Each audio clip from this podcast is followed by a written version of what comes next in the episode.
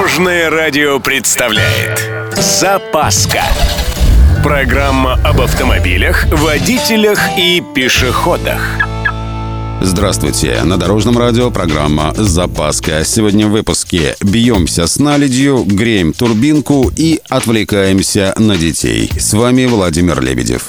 Поехали! Началось. Вышел тут с утра из дома, глянул на машинку. Здравствуйте. На стеклах слой льда. Пора вспоминать методы борьбы. Но классический способ знают все. Завел, включил печку и побегал вокруг минут 10. Можно помочь специальным скребком. Если его нет, можно использовать, например, кредитку. Некоторые советуют накрывать стекло покрывалом. Типа с утра просто встряхнул и сложил в багажник. Я не пробовал, но выглядит правдоподобно. Можно еще попрыскать каким-нибудь чистящим средством, но тут, боюсь, не поздоровится лакокрасочному покрытию. Есть и спецсредства против льда, но они, как правило, малоэффективны и дорогие. А еще можно охладить машину с вечера – перед парковкой, ну, скажем, минут за пять, как подъедете, надо просто опустить все стекла. Цель, чтобы температура в салоне снизилась до забортной.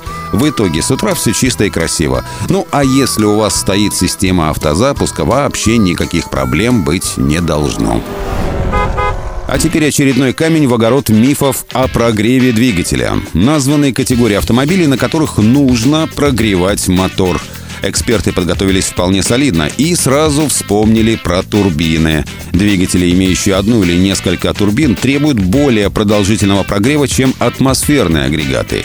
Их надо греть до выхода всех элементов и жидкости на рабочие температуры. Теперь, что касается древностей. Моторы 70-х, 80-х и 90-х годов, особенно отечественные, намного требовательнее к прогреву в сравнении с современными двигателями. Минимум 15 минут, а в морозы может и дольше. И еще, если у вас современный движок без турбины, греть его тоже придется. Хотя бы минутку подержать на холостом ходу. Да и дальше минут 10 без фанатизма. Ехать можно, но вот давить на газ вовсе не обязательно. Австралийские ученые выяснили, что дети в машине отвлекают водителя больше, чем мобильный телефон.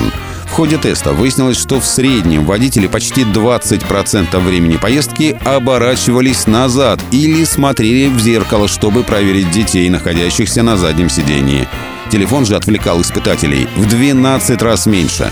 В ходе эксперимента состоялись 92 поездки. 90 из них едва не закончились плачевно, ну, по мнению ученых. Теперь ждем исследования, как водитель отвлекает супруга или, например, теща.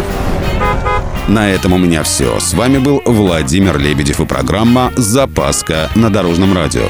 Любой из выпусков вы можете послушать на нашем сайте или подписавшись на официальный подкаст. Дорожное радио. Вместе в пути. Запаска. Практически полезная, теоретически грамотная, приятная во всех отношениях. Программа об автомобилях, водителях и пешеходах. По будням в 11.30, 22.00 и 2.30. Только на Дорожном радио. Дорожное радио.